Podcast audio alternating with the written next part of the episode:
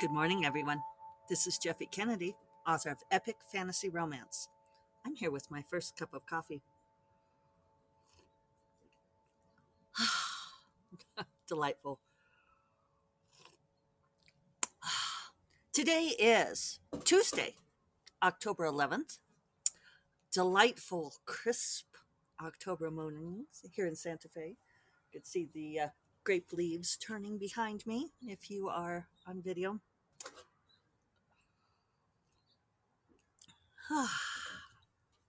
so, um, I have lots of things going on all of a sudden.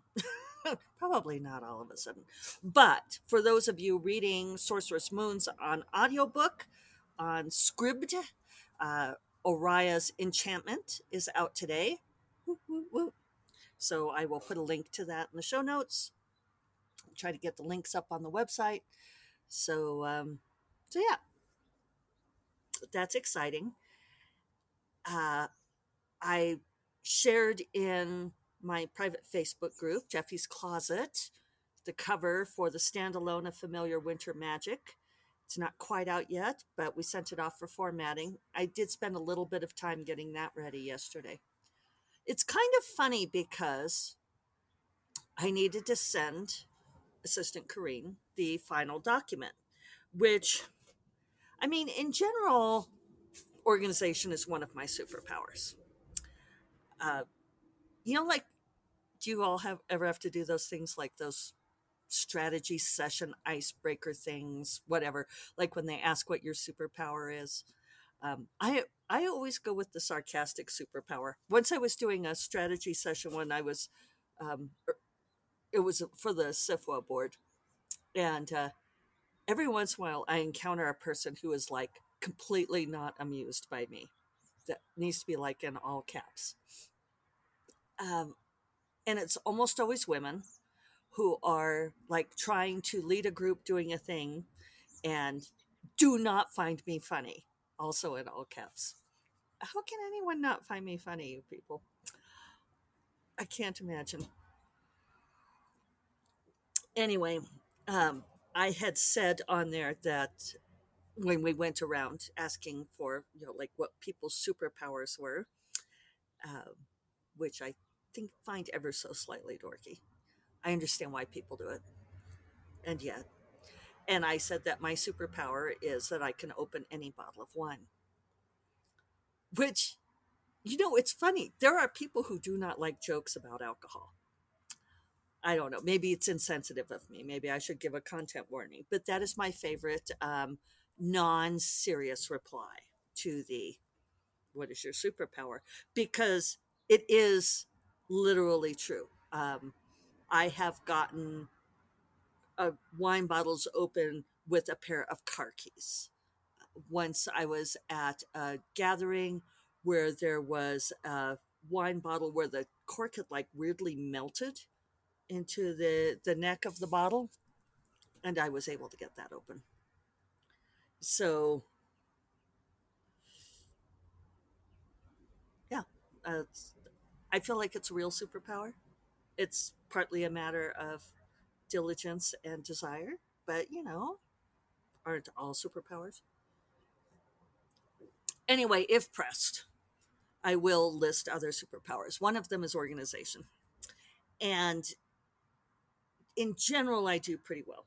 But when I do the this this is a thing that happens with me with writing because when I begin a project, as longtime listeners know, I have various ways of referring to it, right?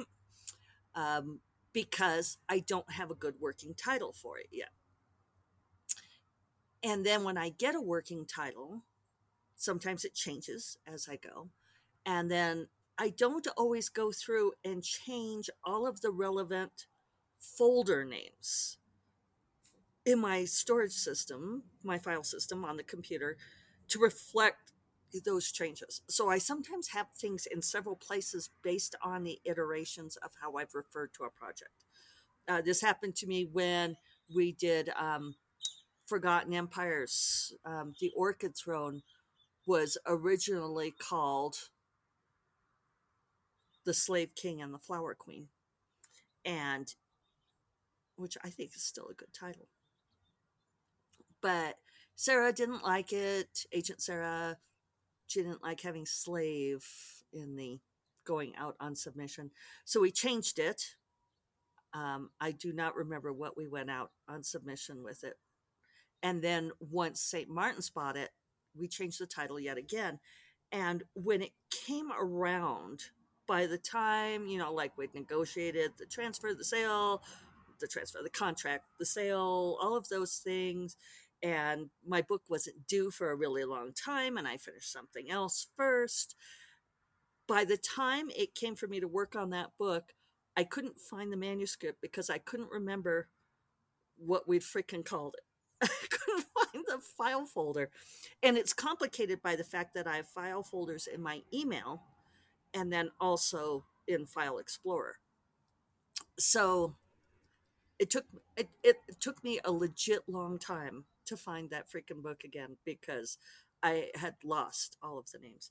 So same thing happens with anthologies. When I begin a story for an anthology, I refer to it by, you know, like some working title, and I file it under the anthology folder. And then later, when I get ready to move it to be a standalone, I do need to move it to that actual series folder. But I don't always do this in a complete way. So maybe, maybe my superpower is not organization. Um, or maybe it's a lack of diligence and desire.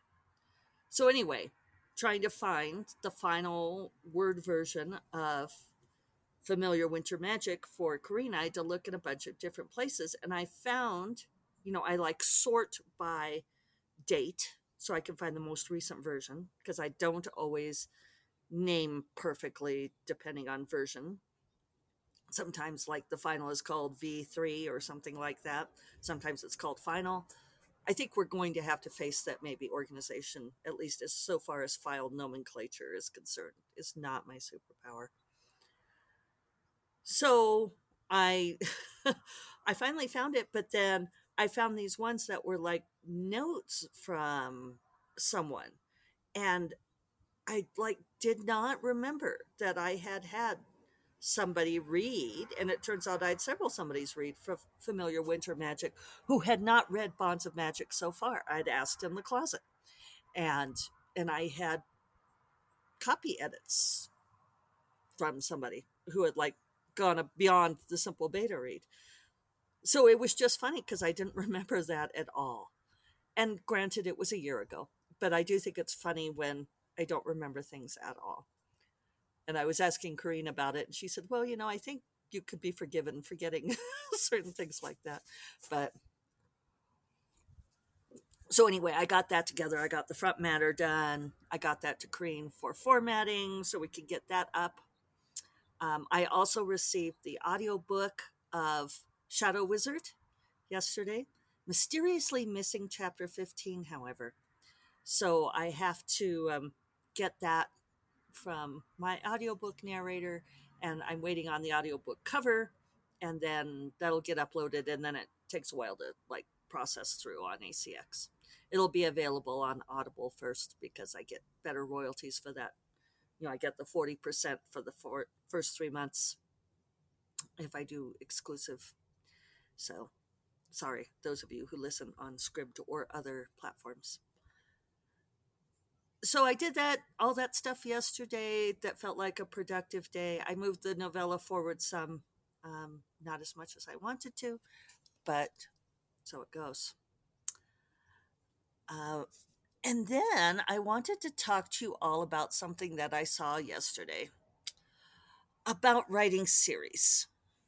So, and I, I am going to file off the serial numbers here, but I saw this. Um, okay, so a gal who's written a couple of fantasy series put up a post about how she was um, going back to getting a full time job because it turned out she could not make a living um, as a traditionally published author, which we have heard this story before, and and it it does suck.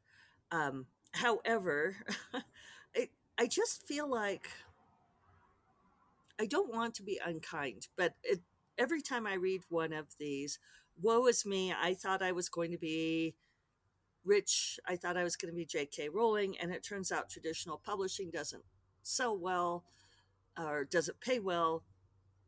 It's, I, I kind of wonder, you know, like, where have people been? It, is that unkind of me? It's, I understand having the dream, but I don't know. I always understood I was not going to make mountains of money traditionally publishing or even self publishing. And for all of us, you know, a living wage is a different thing. Uh, this gal said she wasn't even making minimum wage. However, her husband also had a salary, so, you know, she wasn't worried about being out on the streets.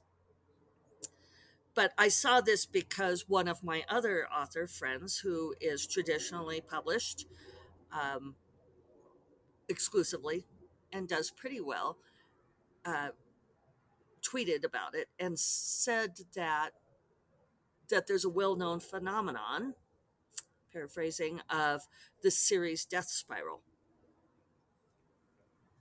where the second book doesn't sell as well as the first and the third not as well. And that it tanks your numbers so far as traditional publishing is concerned and then they don't but they still want you to write a series so so I have a lot of thinks about this and a lot of feels about this. Um, what my friend had said was that traditional publishing wants authors to write series because the subsequent books sell the first book and they continue to make money on the first book. The thing is is that from a self-publishing perspective, you learn that writing a series is is a very lucrative way to go about it.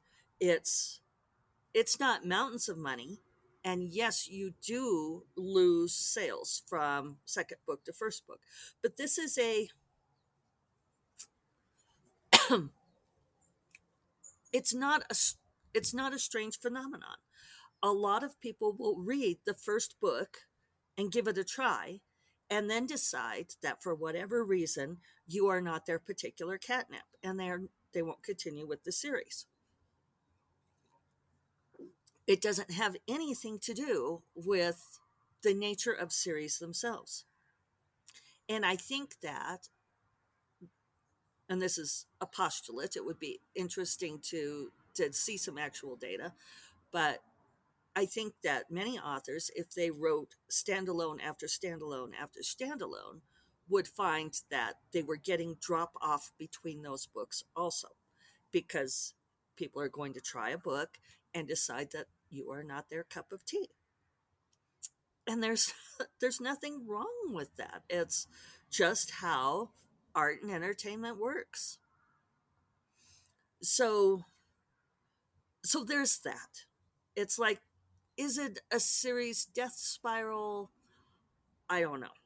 Um, the thing is, I feel like I've read so many of these screeds from new authors saying how they had their debut book and they got this massive advance, um, you know, like a six figure deal or something, and it was so great and they were so happy. And, you know, that's that's fabulous. But then they don't seem to process that it can go away that this doesn't mean that and, and this is what they write about. They're like oh and then it turns out they didn't give me as big of an advance the next time and or they didn't offer me any advance at all and it's like well welcome to the world of publishing. I'm i don't mean to be callous but it is how the business works and they give you big money the first time when you're a debut because they think that maybe you'll you know they want to snag that debut magic and maybe you'll be fabulous and it's a crapshoot. Nobody knows which books are going to take off. I mean, that's that's the the bottom line. And you know, the self publishers talk about it. Why does this series sell better than this other series? And ultimately, you don't know because it has to do with reader catnip. How are you connecting? Who loves your story? And you know that um, people, right? And people authors want to be able to control it, publishers want to be able to control it, and you just can't. It's just, I'm sorry. so, the other thing I see happening though is that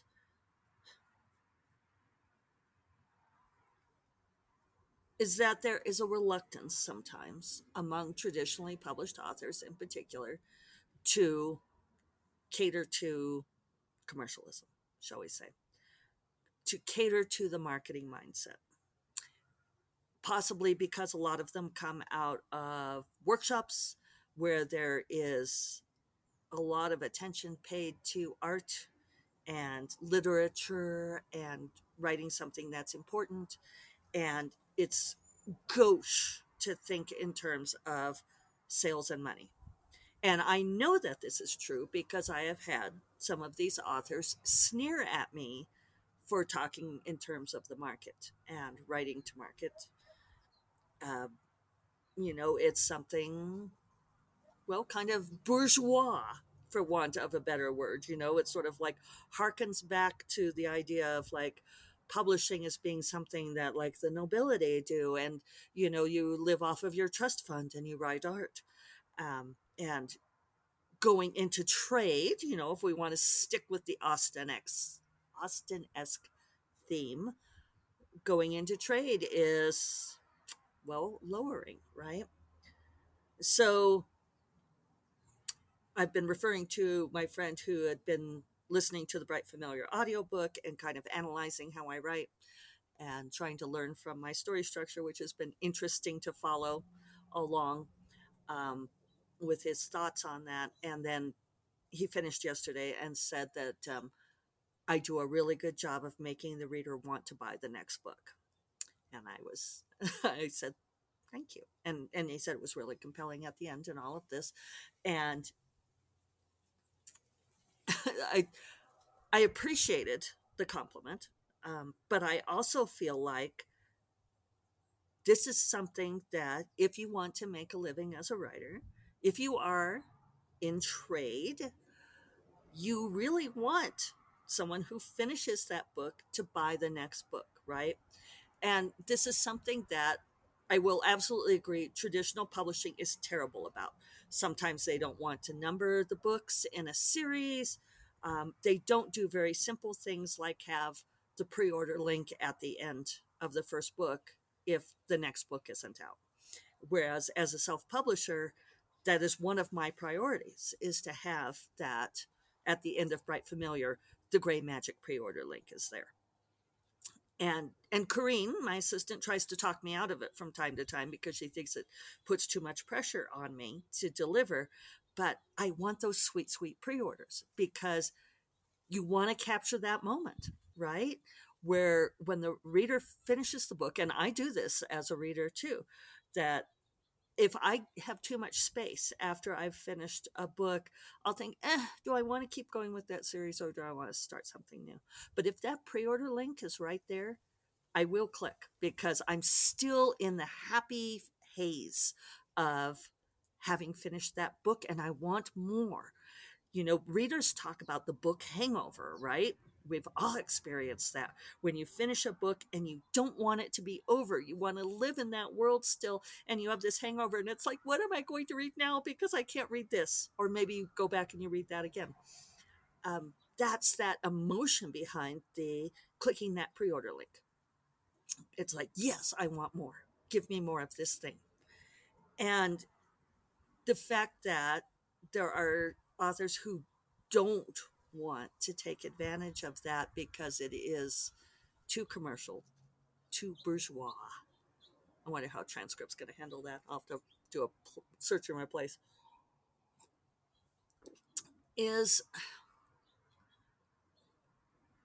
I, I understand if you don't want to have to think about those things, if you want to just write what you want to write and be free of these considerations, but then don't bemoan the fact that you know like that your series sells through isn't good and and i can look at some of these authors who complain about their series sell through being bad and i feel like they make bad choices um, with writing series that maybe are artistic choices, but are not great marketing choices. So I, I hate to come down on anybody because it's a hard business and you you do the best you can. But for all that some not all traditionally published authors sneer at the bourgeois of the publishing world. You know there are things to be learned. And so maybe i'll make a note if let me know if you're more interested in hearing about this. Um, but i i want to talk about how do you what do you do to make series sell through good? And i can tell you all that in general it, it depends on the series um, that you know uh, my my worst series sell through is a 50% drop off from book one to book two which is pretty standard. My best selling series it's 80% 80% of the people reading book one and deciding to go on to book two that makes me happy. And from there if people read book two um, then it, an, a roughly equivalent number will continue to read through the entire series once they're in they're in. It's a guaranteed audience um, and besides the fact that and i understand if somebody doesn't like writing series but i love writing series. And so i love having um, that there are readers who want to be in for that long game you know that maybe that the bonds of magic world um, is going to be a nine book cycle and that there are those of you who are here for it and i love that anyway i'm going to go get to work on this novella um, i hope you all have a wonderful tuesday and I will talk to you all on Thursday. You all take care.